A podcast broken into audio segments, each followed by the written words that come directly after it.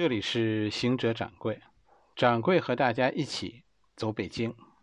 我们继续走过四九城，今天是第一百一十一回，继续说地安门。今天这集叫再说内务府。上回没说完是吧？还是继续说说地安门的内务府。今天啊，咱们给大家说说由内务府控制的这个内堂。啊，皇帝的私房钱，在整个康熙时代，是吧？因为有这个利益集团，哎，皇帝开始和贵族组成一个利益集团，所以内务府和贵族在那个动荡的时期，始终坚定的和皇帝站在一起。清朝是个少数民族政权，但是清朝以后，第一没闹太监。第二，没闹外戚，哎，这两个以前的朝代出问题的大项目，哎，在清朝都没有出事。原因是什么？是皇帝不需要，是吧？皇帝每到关键时刻，都有一个既得利益团体跟他站在一起。皇帝不需要外戚，也不需要太监，因为因为有这帮上三旗的贵族铁杆支持他。皇帝做事也也很有分寸。皇帝从来，你什么叫做事有分寸？第一个就是手不能伸太长，第二势力不能太好。什么意思？皇帝对内务府啊不管，最多皇帝管到什么程度？最多任命一个内务府总管，几个，一般是六到七个内务府总管，这是皇帝任命的。而不涉及他们内部人员的调动。内府自己有自己的一套这个呃论资排辈的体系，哎，这算是上三旗内部一种叫什么公平分配机制，保证最大范围内的利益均沾。啊，分赃皇帝不管，因为什么？这碗水端不平，是吧？啊，分账，咱别说分赃，分账，是吧？干脆就说分赃是吧？皇帝最好是不管，让他们自己掐。明朝皇帝的做法是做裁判，是不是？清朝皇帝的做法是看不见，因为什么？你你只要一做裁判，那就糟了。分钱这件事儿绝没有说分的均匀的，你不管，假装看不见，你就永远是好人。哎，这是清朝皇帝的做法，和明朝不一样。从康熙皇帝开始，咱们严格的说，皇帝就开始给内务府打工。你得保证这个利益集团有钱分，他们有钱分，你就有就有你的皇权。就是这句话，后来说的那句话叫“内务府吃饱，天下无忧”。清朝皇帝从这个意义上说是打工仔，给内务府打工的。所以以后清朝的核心的问题是跟内务府有钱分的问题，甚至于清朝的腐败，哎哎，清朝的腐败这个话题，你说清朝和明朝哪个腐败？我跟你说，明朝的腐败很多都是后来栽赃，是吧？有有清朝给他栽赃，也有这明朝政治斗争自己给自己抹黑的栽赃的。啊，他给他栽赃，他给他栽赃，不然怎么怎么能说有罪呢？很多贪污案，明朝的都是都是夸张的，甚至于有些是清朝刻意夸张的。哎，要不怎么怎么说他灭亡呢？要不怎么说明朝为什么灭亡？真正出现大规模的系统性贪污的，恰恰是清朝。最大的贪污不是和珅。而是几十年、两百多年如一日贪污的内务府，从清朝开始，甚至开始教育我们这个叫叫什么“普天之下莫非王土，率土之滨莫非王臣”，这个说法就很清朝，就是天下财富是皇帝的。实际上，我告诉你，在中国古代历史上，一个基本道德是取之于民，用之于民。任何一个清朝以前的朝代，皇帝也不会把钱往家里拉，往故宫里划了，不敢，甚至于不敢说公开建立内堂。私设小金库，这在这在清朝以前任何一个朝代，皇帝都不敢干。就是从 清朝开始，是吧？你看汉朝的皇帝根本就没有小金库，皇帝从户部领工资的。你看那个那个汉朝的宰相，为什么最后会和皇帝有那么大的争议，是吧？哎，因为什么？因为真的皇帝要花钱，要宰相同意。钱是宰相的钱，是国库的钱，皇帝要用，要宰相同意。不但不能乱花，如果国家有困难，皇帝的私房钱也要捐给国家。皇帝攒钱没地方用，攒钱最终都得还给国库，这就是汉朝的体制。中国古代其实到王莽是一个道德的高潮，最高峰。王莽时代核心价值就叫皇帝无私，天下为公。真正皇帝不高尚，开始搞小金库，是吧？出现在宋朝赵匡胤，啊，这就是赵匡胤建立的那个那个叫封装库，是不是？哎，但是你看人人到宋朝那时候，皇帝设小金库，你也得有个说法，什么说法呢？就是闲了治，忙了用。皇帝手里有个小金库，当时是说什么天下不安定，这经常闹闹饥荒，所以皇帝从户部提成，建立一个皇帝专门管理的基金啊，不不不是基金，是是皇帝专门管理的粮仓，就准备准备灾荒的时候，皇帝出面放赈，皇帝的小金库就是就是从这儿开始的。就是宋朝皇帝要要要要以这个开仓放赈为为借口设立自己的小金库的。明朝呢，明朝其实一直也没超过这个这个说法。宋朝的这个说法，就是哎，皇帝有点内堂，但是很少，而且经常经常这个内堂要被户部收走的。直到嘉靖皇帝，咱们马上历史那边讲严嵩就要讲到嘉靖新政，是吧？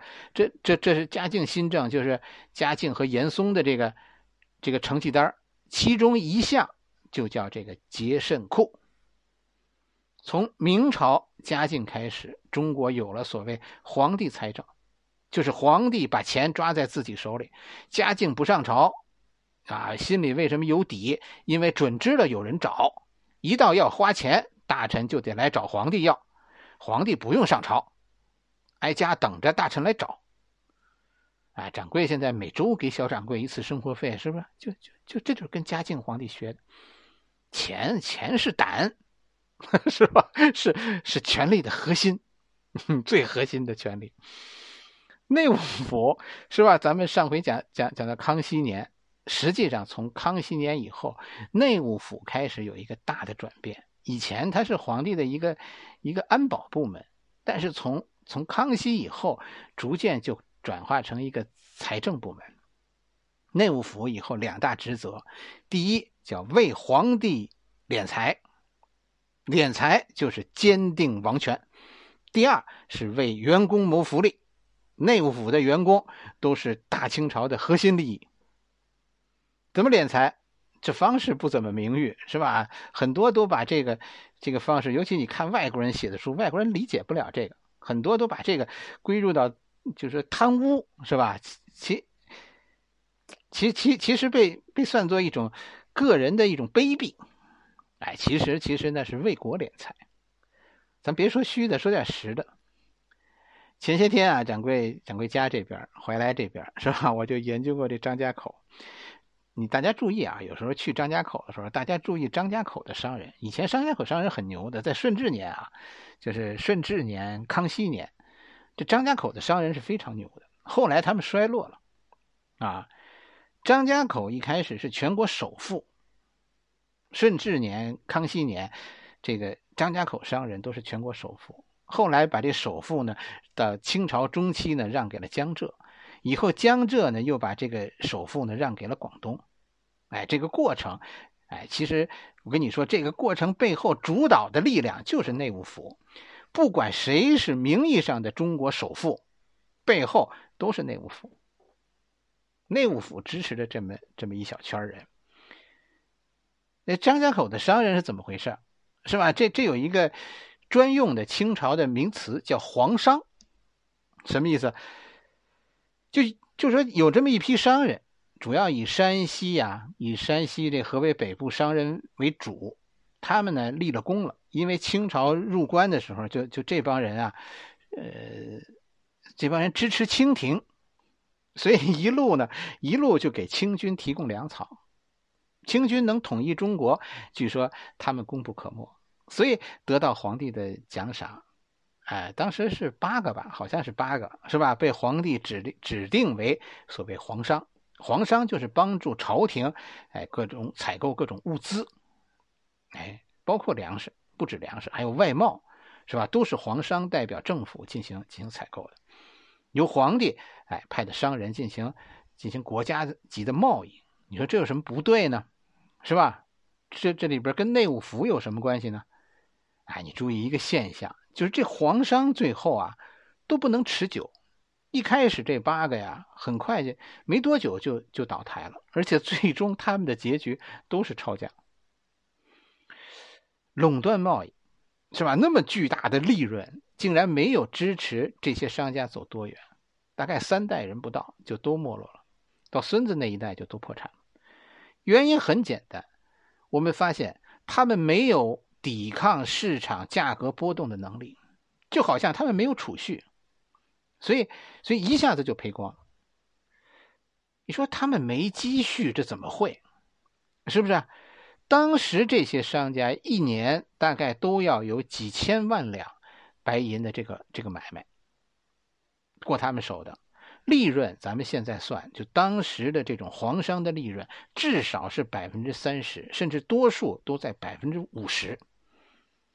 为什么这些皇商竟然在以后的经济动荡当中那么脆弱，甚至于让我们觉得刚才说家无余财，市场价格百分之十几、百分之二十的波动，就就对他们就能带来灭顶之灾？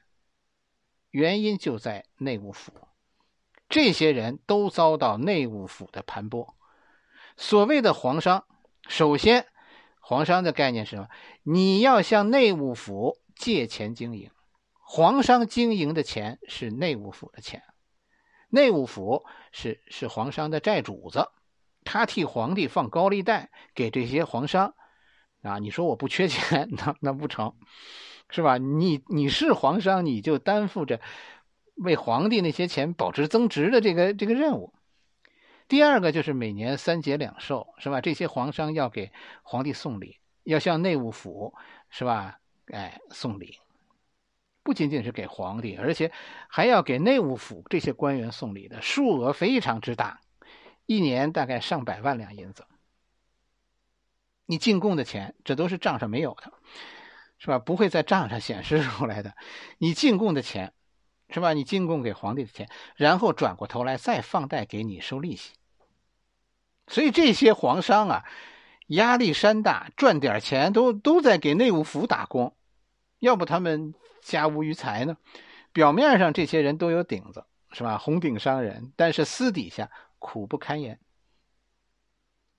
等到清朝中期，就玩法变了，是吧？一个是皇商实在扛不住了，再有一个，这就是江淮开始崛起，换种玩法了，就是江淮开始的盐税，盐商以后取代皇商，成为内务府的主要的放贷的客户。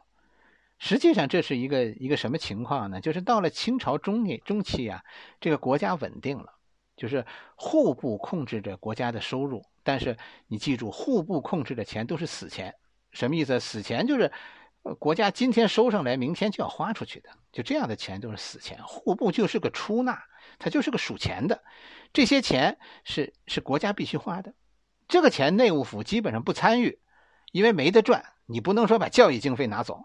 是吧？啊，说说说政府政府工作人员的工资，你也不可能拿走，是不是？哎，这个钱你动不得。内务府参与的都是活钱盐商不仅仅经营盐，盐只是其中一项。实际上，政府通过一种叫什么专卖制度，把商业利益导向一个特殊的人群，然后内务府参与这个特色商业的经营。特色人群、特色商业。就是还是两个办法，第一个叫费用摊派，第二个叫叫资质。乾隆下江南风风风光光是吧？那个费用谁出的啊？都知道是是盐商出的，哎，而你要成为盐商，怎么成为盐商？你又得使用内务府的高利贷，定期的向内务府得表示表示，皇帝过生日三节两寿，你还得给给给皇帝上供，是不是？皇商们现在解套了，拉磨呢改为盐商了。你想吧，是吧？这个话大家都懂。这个进程后来又又中断了，因为什么？因为商业模式又发生了变化。盐商最后元税也成为清廷的主要支出之一，就说清廷的支出越来越大，最后盐商这一块都都归入都不够，是吧？哎，于是呢，于是这点钱又变成不能动的钱了。那内务府，内务府还得想办法替皇帝把。把皇帝的钱保值增值，是吧？清廷的内务府跟你说一点都不保守，这帮人历史上几次变革都是一个方向，就是沿着开元这个方向，创造性的思维。内务府理财，其实我觉得是仔细研究研究啊，是非常值得借鉴的。这就进入我们说的第三个时期了，就清朝晚期，这就是海关关税，因为那是一个新兴科目，中国开始和外国贸易。是吧？贸易开始成为国家经济的主要源头。这一回又是又是内务府走在前面。内务府首先，哎，垄断了这个这个关税，哎，就是由内务府指派海关官员，就不再是商人了，既不是皇商，也不是盐商，而是一个特殊阶层，这就是海关官员。你查吧，最开始的清朝海关官员都是内务府包衣，海关仍然。承担着向皇帝进贡的职责，就是这样。海关竟然不是所有收入上交国库，这是清朝一个非常奇怪的事儿。我看到一个说法，说说清朝啊，一开始呢，说说五口通商之前是吧？五口五口通商之前是一口通商，就是广州一个地方通商。那个时候，鬼子当时写过一个通商手册，啊，就是说。呃，在中国经商的这些人要要要读的一本书，当中就写：如果如果官方公布的关税是一两，你别当真，因为什么？你最后要交五两。鬼子那书的认为，意思是认为那是贪污啊，中国腐败是是贪污。哎，其实他们不知道，一两是上交国库的，四两是上交内务府的。说皇帝，呃，不怕办事的人自己贪污吗？是吧？不怕，因为什么？因为这些人锦衣玉食，这本身就是皇帝的意图。在你能给我干活的时候，我让你活成爷。哎，只要生活上不过分铺张，皇帝不管。但是你注意，那些内务府官员、那些海关官员，最后都是什么下场？基本上等有一天你不干了、干不动了，会被抄家。甚至于内务府有个专门的部门，叫慎刑司。啊，慎刑司，慎刑司不管两性关系，慎刑司其实专管内务府包衣的案件的审理。而在皇帝对这类啊被派外派经济的官员。处理当中一条，首先一条必有的一条就是罚没全部财产。所谓的罚没财产，就是把你整个家族的财产充公。换句话来说，你花不完的，将来都是皇帝的。你说你能花多少？你能花完的，那是皇帝给你干活的报酬；你花不完的，就是替皇帝存的。最后，最后都通过慎刑司收缴。没入没入内堂，成为皇帝的私房钱。大家注意一件事，什么事？就是内务府的历史上出现了多个贪污世家，这是让人让人发指啊！让人无论如何，你你不理解这件事，你理解不了的。什么意思？老子被抄家，是吧？然后呢？然后儿子继续充当内务府总管，然后儿子再被抄家，最后最后孙子竟然接着干，就这么惊悚啊！地安门外就是和珅家，恭王府就是和珅家，是吧？其实大家应该从另一个角度理解这个这个和珅这个贪官。嗯，清廷的好多事儿啊，我跟你说，既没有严老师说的那么那么光鲜，也没有很多人说的那么腐朽。其实，清廷最大的特点是什么？是没路可走。而清廷本身最大的特点是务实，好多事想得开。随着中国作为一个当时融入世界的经济体，是吧？随着它经济融入世界经济体量的变化，其实这个国家正发生着不可避免的变化。清廷没有找到解决这些问题的路，但是他在以一种灵活的态度在寻找，只是，呃，只是手段不那么光明，是不是？掌柜是小商人，这可能决定了我讲历史啊，讲不出太高尚的东西。嗯，我可能比较关注这种很实在的商业啊。好了，这周咱们就讲这么多，欢迎大家加掌柜的微信公众号“掌柜说历史”汉语拼音的全拼“掌柜说历史”。我们下周了，下周继续走过四九城，和大家说说西安门。东安门。